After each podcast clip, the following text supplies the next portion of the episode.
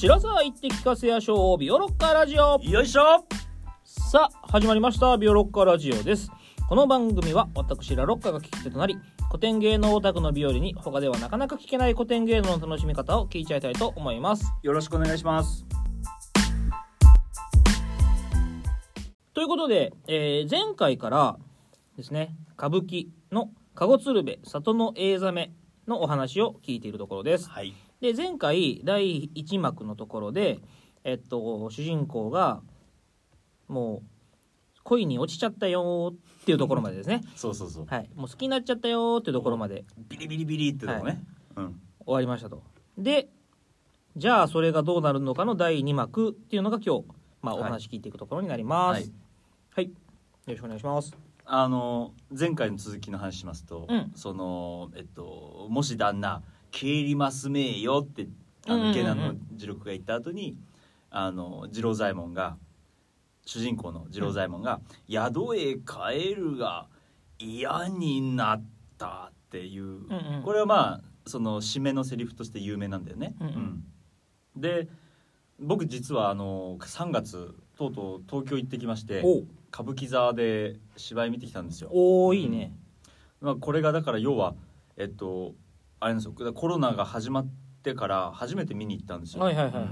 だから掛け声なしの歌舞伎見るの久しぶりで。ああそうね。うん。そっか歌舞伎もそうよね。そうそう。ライブとかもそうだもんね今ね。そうなのそうなのね。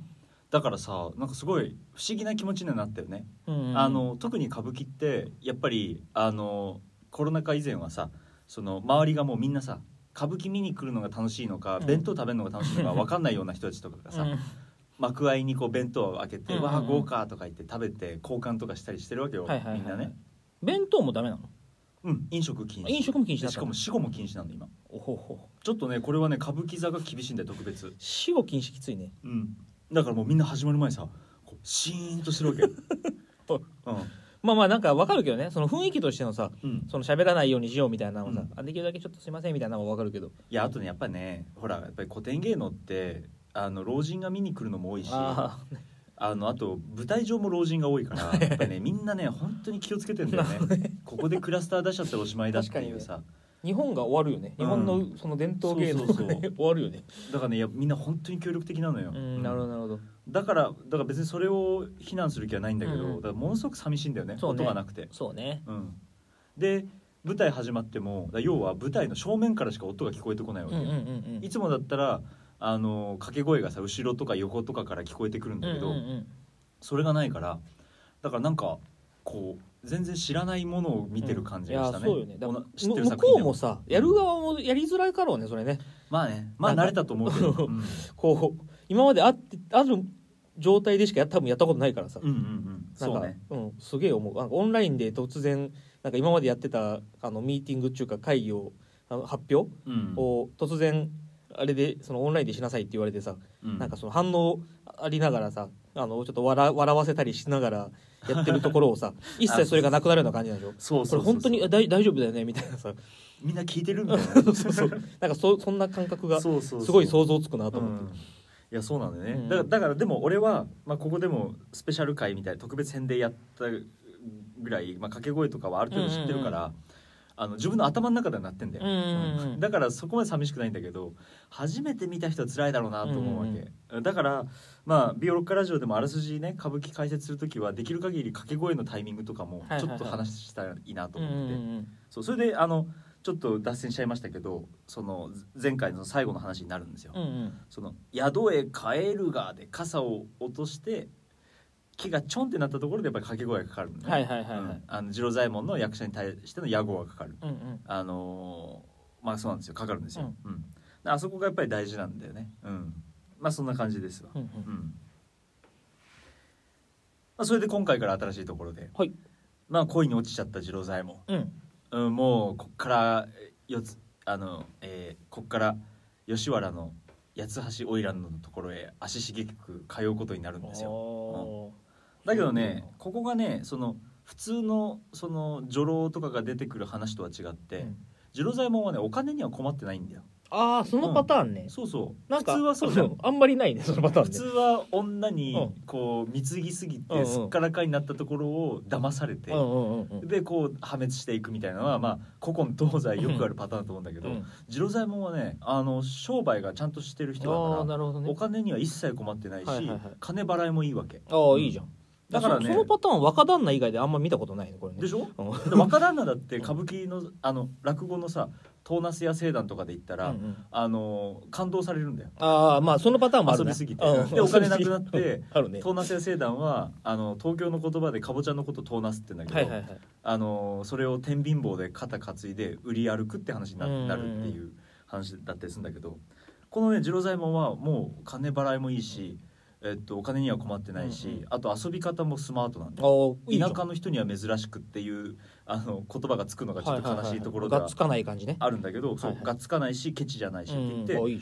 あの八つ橋花魁だけじゃなくて周りの人からもみんなから好かれてるああいいね。うん、それはね。あの佐野の旦那とか言われて好かれているっていう状況なんね、うん。うんで二幕はその桜満開の季節から、うん。えっと、随分下って秋になるんですあよ。あ結構うん。一気にそんななるだからまあえっと5ヶ月ぐらい経ってんのかな、うんで、まあ、この時期になるとじゃあ今度どうなってるかっていうと吉原はその桜じゃなくて今度菊をねあの飾ったりして、うんまあ、その季節感大事だからそっかそっか。あの一緒だもんねビオラからそうそうビオロカラジオと一緒だから、うんそうそう。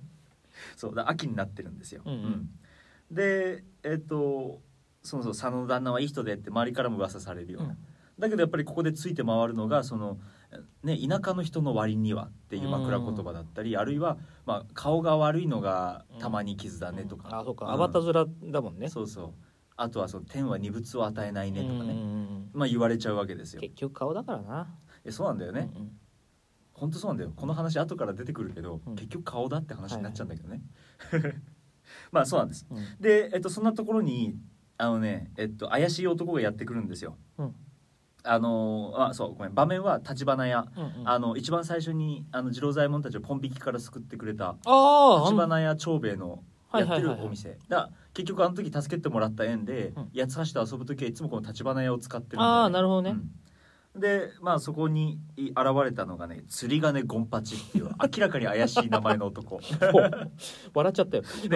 うん、でこの釣り鐘ゴンパチっていうのが何かっていうと八つ橋の親藩なんだよ、親藩親藩っていうのはなんか後見人みたいな感じ。吉原における後見人のことをね親藩っていうんだよ。だから八つ橋の本当の両親ではないんだけど、うん。親代わりをしているああなるほどね。だからまあでもその親代わりって言ったってあの面倒見てあげてるっていうわけじゃなくてうん。あの要は一丁かみして八つ橋から上がってくるお金を少し流しさせてるみたいな、まあ、利権絡みでただいるだけの人間なんだよ。元締めみたいなねなんかね。そうそう、はいまだ悪いやつなの、とにかく、うん、でこいつがなんでやってきたかっていうとちょっと金を貸してくれっていう、まあ、いつものパターンなんですよ。はい。でこの間はえっ、とあの半年分ぐらい借りてくって言って行ったじゃないかと。はいはいなんで1ヶ月もしないうちにまた借りに来たんだうんうんうんうん。みたいな感じで散々怒られるわけね。うん。で結局えっと、その長兵衛さんとかあとその長兵衛の奥さん、えっと、この橘屋のおかみさんであるお吉さんとかにうんうん。軽くあしらわれて、えっと、帰らされるんだよ、うんうん。だけど花道を通って帰ろうとするところでその花道の七さんっていうねあの、えっと、舞台と花道舞台から入って花道のね、まあ、1メートル歩いたぐらいのところに、まあ、で演技をするっていうのが歌舞伎の通例なんだはけど、出る時も帰る時もそこで何か一つセリフを言ったり演技をしたりしてなるほどなるほど。行くっていうのが大事な、あの歌舞伎のやり方なんだけど、うん。そこでこう七三のところでこの釣り鐘ゴンパチはなんか思いついたような仕草をするんだよ。あの膝を叩くのね手で。はいはいはい。はっあれだと思って、うん何やら不穏な空気を漂わせて帰ってうんなるほどなるほどそしたら長兵衛はあんなやつが来て本当に困ったと。うんうん「あのおいちょっと塩花でも巻いとけ」って言って塩を任せんだよ、うんうんうん。うん。でまあそんなことをしてるとあの次郎左衛門がやってくるんだよね。うん。うん。あ今日も遊びに来ましたよ、はいはいはい。しかも今日はあの地元の友達を2人連れてきましたっていう。でねまあねもうここが面白いんだけどここの次郎左衛門のね格好っていうのがもうね粋な遊び人の格好になってんだよ、うん、まあね半年もあればねそ染まっちゃうようね。そう。でお金に困ってないから衣装もさ、はいいい衣装で。そうか全然買えるもんねこの人、うん。この間まではそのさだからわらじに脚半で、はいはいはい。あのーあのーえっと裾もからげてさ、うんうん。で荷物背負って傘をかぶってたの男が、は今やあのー着流しに羽織をかけて、でしかも柿渋色の扇子を持ってパタパタさせながら歩いてくるのよ、変わっちゃったうん。だまだちょっと残暑の体なんだよね多分ね。次郎左衛門こんな人じゃなかったんだけどな。でもそこがね嫌みったらしくないわけここはねそうなんだ。次郎左衛門のねいいとこなのよ、はいはい。うん、なんかそのあのいなんていうのなんか田舎の人間に対して都会風を吹かしてるっていうよりは、うんうん。なんかもうちょっとねこう好感の持てる感じなんだあよね。あなるほどね、うん、そこがねこの次郎左衛門の憎めないとこなんだよね、はいはいはい。うん、それで、えっとそのまあ、店先のところで座布団を出してもらって、うん。座って待ってると舞台右手から八つ橋がとうとう現れるわけですよ。うん。でここで八つ橋に、えっとまあ、次郎左次郎左衛門が八つ橋に声かけて隣に、まあ、座ったらどうだ？みたいなこと言ったらここで初めて八つ橋が喋ってるのを観客が聞くわけ。あここで。あ観客がね、そうそうそうそう。はいはいはい。それがねまたね不気味なんだよね。現代の感覚からすると、うん。要は花魁言葉なんだよあの鉛があるわけ、はいはいはい独特の語尾があって、うんうん。でテンポもゆっくりなんだよ。でイントネーションもちょっと聞き慣れない感じ、うんうんうん。あの最初のセリフっていうのが「そんならまっぴらごめんなんし」っていう。ああはいはい。ナンシーね。ね？はいあのはいはいはい。花魁言葉でしょ？はいはいはい。でこれがねゆっくりなんだよね。えっとねうまくねやっぱりね再現するの難しいんだけどえっと「そんならまっぴらごめんなんし」みたいな感じううん。んちょっとイントネーション自信ないんだけど、はいはいはい。うん。まあとにかくあ花魁ってこんな話し方するんだってここでやっとわかるみたいな感じで、でまあ隣に、えっと座るわけだよね八つ橋が、うん。うん。それでえっ、とねまたこれがすごい異様なんだけど5 0ンチぐらいの長さのある銀のキセルを持ってるわけそれを自分の客のために吸い付けるっていうのが花魁の仕事なんだけど、はいはいはいあの吸い付けるってどういうことかはいっていうと。火つけるってこと？吸いながら。そうそうそう。あのひひ吸わないと火つかないから、うん。だから要は関節キスできるわけ、はいはいはいはい。だからそれがえっとなんていうのかな。女郎のやり方なんだけど、うんまあこれねスケロクとかにも大出てくるセリフで。うんうん。あのえっとね孔子女郎ってメイドの飛脚やった時のはいはい。梅川って梅川中兵衛の梅川いたじゃん。はいはい。結構前やったけど、うんうん。あれは孔子女郎とか店女郎って言われる人たちで、あの要は外から見えるところに座らされる。あれよね。窓のとこにおるそうそうそう。はいはいはいはい。であの女郎たちはいい男とかお客さんを呼び止める時に自分が吸い付けたキセルをその格子から出すんだよ。はいはいはでそれを吸ったら契約成立ではいはいはい。お店に入っていくみたいな、結構そのキセルっていうのは客と女郎をつなぐ大事なツールにないなるほどなるほど。で、まあ、スケロクっていう、ん。あの歌舞伎18番に入っているあの江戸を代表する色男スーパースターになってくると、スケロクが、えっと、現れると女郎たちがみんなキセルを渡すから あの両手に100本ぐらいキセルが集まるんだよ。すげえな。キセルスケロクが来ると。うん。でスケロクが「おいおいおいおい吉原のあの火事対策はどうなってんだよ」みたいな感じになるっていう。ムカつくなそいつ。超かっこいいんだけど、うんそこ大事なシーンなんだね。であの悪い男一休っていう悪いじいさんがいてあの俺のところにはキセルが一本もないうん。一本スケロクくれって言ったらスケロクがあの足の指でキセキセルを一本挟んで「おい吸え」って言って足を突き出すっていう。これすげえ脱線しちゃったけど、はいはい。まあそんなわけなんですよ。でその5 0ンチの長い枝花魁だから、うんうん。あの花魁ってその女郎の中でも一番格が上だからね、うんうん花魁が吸うキセルになるとそんだけでかくてごつくてはあ。豪華なものになるっていうことなんだよ。うんでそれを八つ橋は今、えっと、次郎左衛門のために準備してるっていう。うんで、えっと、次郎左衛門はなんかそう、えっと、その友人2人がよいしょするわけよ。こんな綺麗な女郎のその馴染みの客になってるなんていやあんたすごいねって言われるわけそしたらもう次郎左衛門がもうなんかこう恥ずかしくなっちゃって褒められすぎて、はいはい。どうかさしてくださいって言いながらこう 戦争バタバタバタって体熱くなっちゃってからもう、うん、やってるんだよ。なんかそこあたりがさなんかこうまだ擦れてない感じがして可愛いんだけど、で次郎左衛門もちょっとなんていうのかな気分テンション上がってきちゃってうん。まあねあのこう八つ橋って言いますけど、まあ、これもこれはもう売り物買い物だからわしの子のうちお買いなさいよとあらそんなこと言っちゃう。そしたら、は八つ橋が「まああの口の憎らしいなんで一座で出ますものかね」って言うんだよ。ほう。ん。でそれで嫉妬したっていう体でキセルをねあの次郎左衛門の手の甲にジュッて焼き付けるの。そしたらあちちちち普通に熱い。うん。普通に熱いんだけど。お そう。でもなんかそういうなんていうのやり取りっていうのはいはいはい。がこう吉原の楽しみちょっ方なんだなとイチャイチャする感じね。そうそうそうそう、はいはいはいはい。目の前でイチャイチャするうん感じみんな、うんうんそれでえっと八橋があのキセルをこう出すと次郎左衛門は「おキセルか」って言って吸うわけじゃなくてお「あありがとうございます」って言って思わずね両手でキセルを受けて あの拝むんだよね。そこがねだからもう可愛いなこいつなんか。うん、そこがなんていうのすれてないっていうよりは本当に八橋が好きなんだなって感じなわけよ。うんなるほど。まあ惚れたものはねそうなるんだよね。そうこれたもの弱みなんだよ。うん。うん。なるほど。なるほどそれでこう本当にありがたがっていただくようにしてタバコを飲むっていうところで、えっと、舞台が回ってはいはい。別の次の場面になるっていうことです。なるほどなるほど。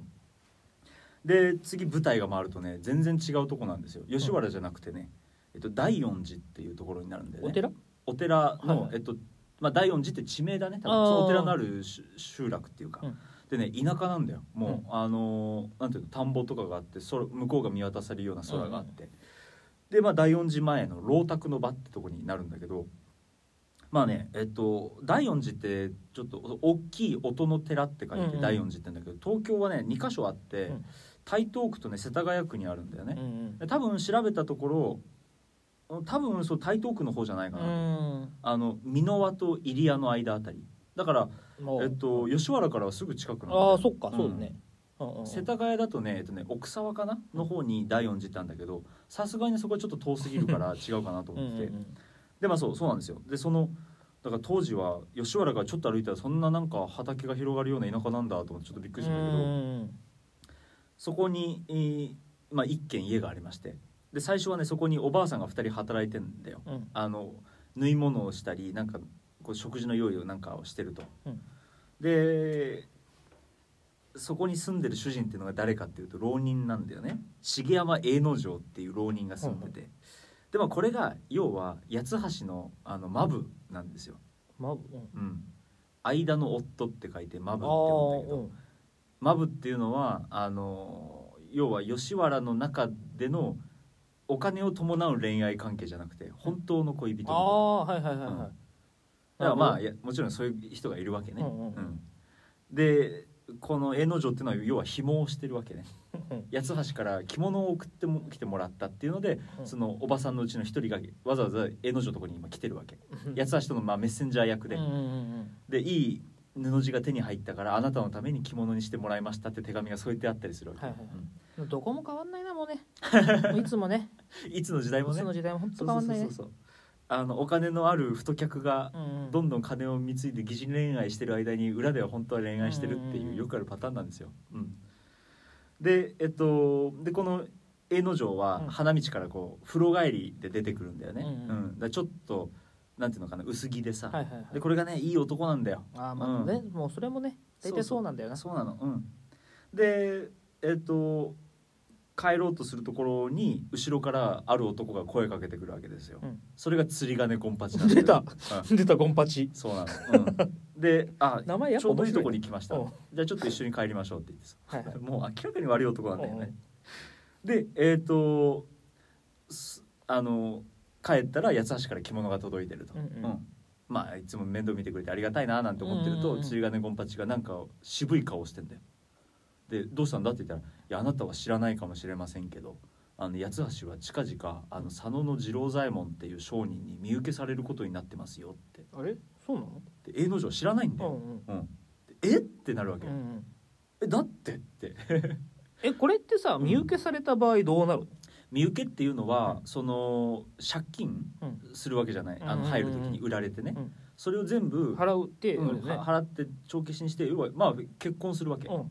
で夫婦関係になるわけそうそしたらこのこのあのーえ恋人側はうん。どうなる？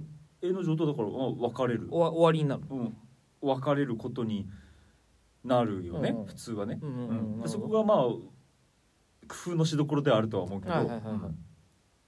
まあ、なるわけじゃないですか、うん。でまあもちろん永之丞ブチギレだよね、うん、いやいやいやいやいやみたいな。好きって言ってんじゃんみたいなさ、はいはいはい。でねここはちょっとねあの気をつけなきゃいけないのは永之丞はねいい男で紐なんだけど、うん。悪い男じゃないんだよ。ああそういうん。そうそうそう。本当に純粋な男なんだよ。なるほどなるるほど。だじゃあまだいいいね。そうそうなのそうなの、うん、だからこれを騙して、はいはいあの次郎左衛門をゆすってうん金を巻き上げようとかってことさんそういうのはない一切思ってないうん、でえっ、とそうえっ、とブチ切れてじゃあ今から八つ橋のところに行ってちょっと事情聞こうじゃないかって言って、はいはい。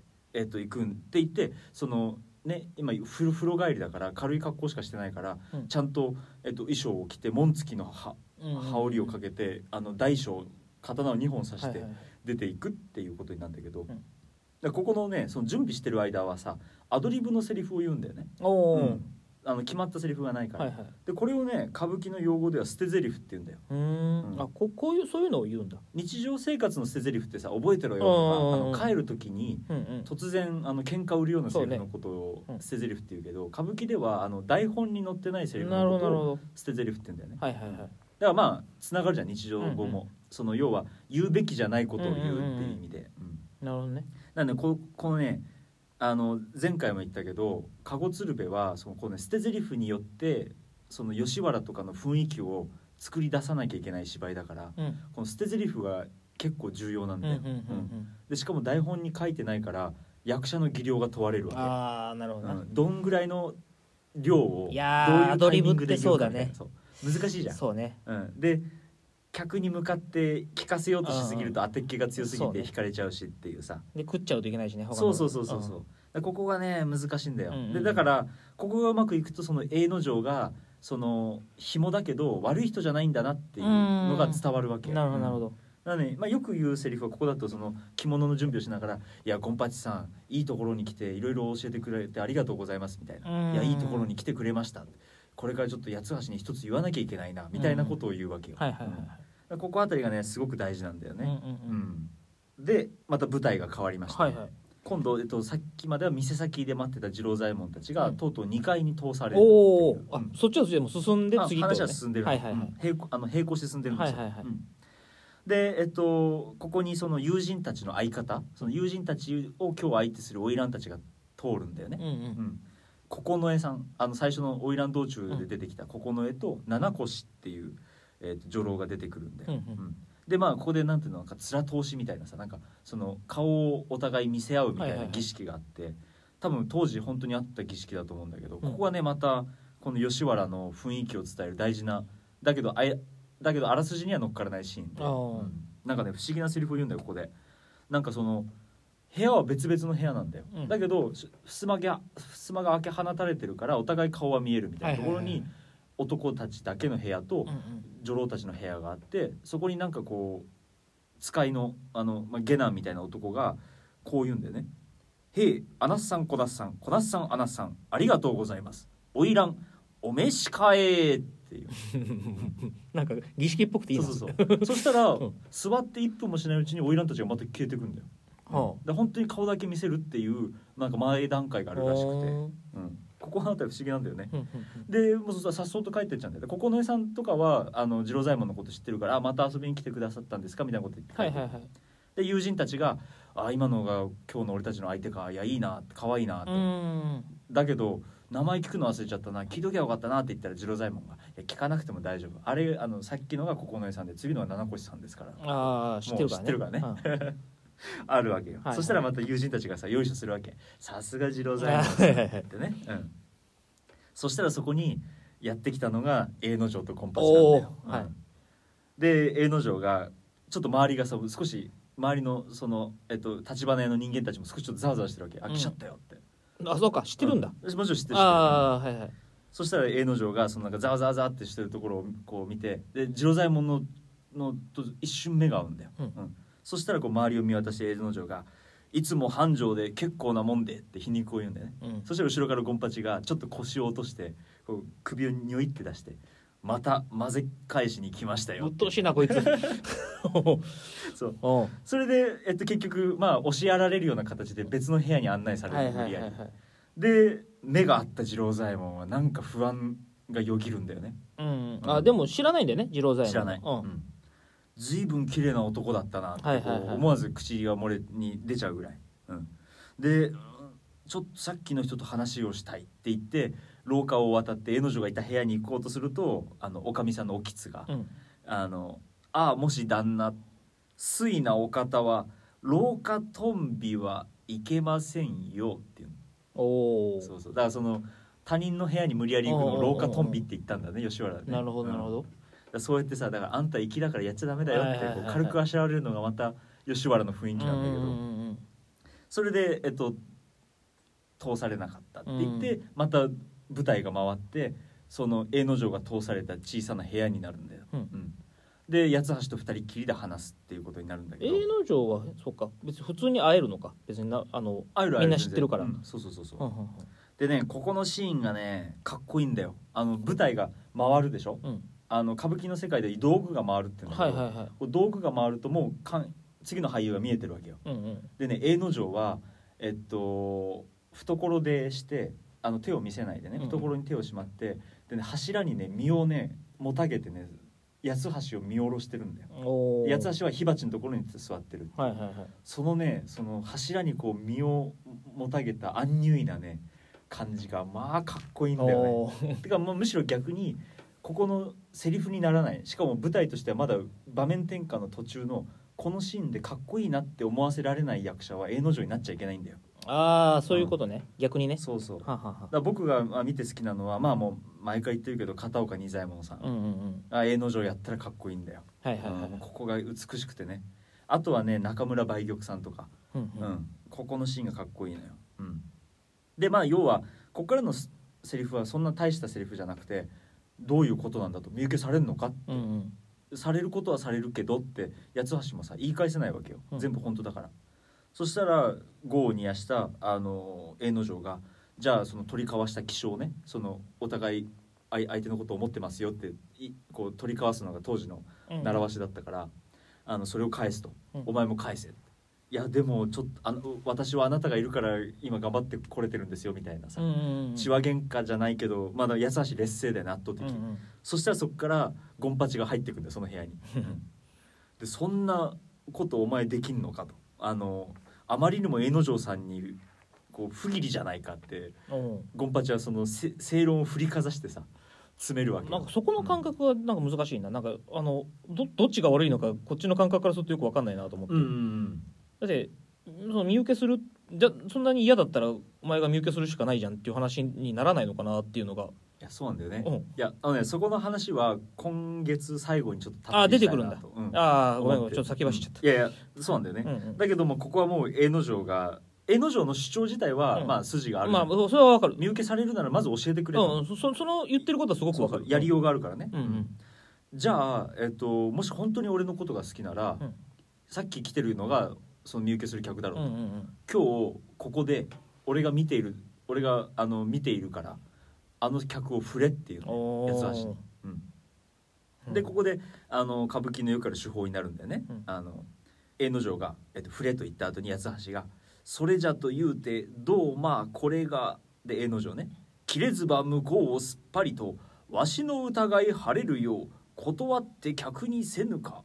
さあそれは」って言ったゴンパチが「それともきれいに縁を切るかさあそれはさあさあさあさあさあさあこれ早く返事を聞かしてくりゃれ」っていうでうんこれでこう、あのー責められちゃって八つ橋は。うんうんうんでどうしようもなく泣いちゃうんだよねここでねうん。あわって言ってさゆ床に伏しちゃうんで、うんうんうんで道具がまた回るとうんそしたら今度はえっ、と次郎左衛門たちが太鼓持ちに踊らされ踊りを見せてもらってるシーンに変わるわけですよ、でこっからどうなるかっていう八つ橋の決断やいかにっていうのが次のえっとメインの番シーンになります。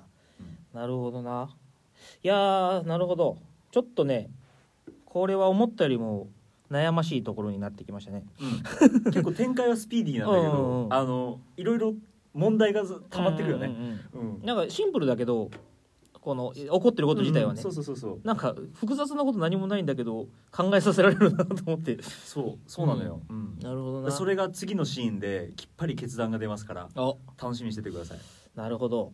OK です。ありがとうございます。ということで今回はそろそろお時間となりましたはいビオロッカラジオはツイッターもございます。今回の話の追加情報などもつぶやいていきますのでぜひビオロッカラジオで検索をしてみてください。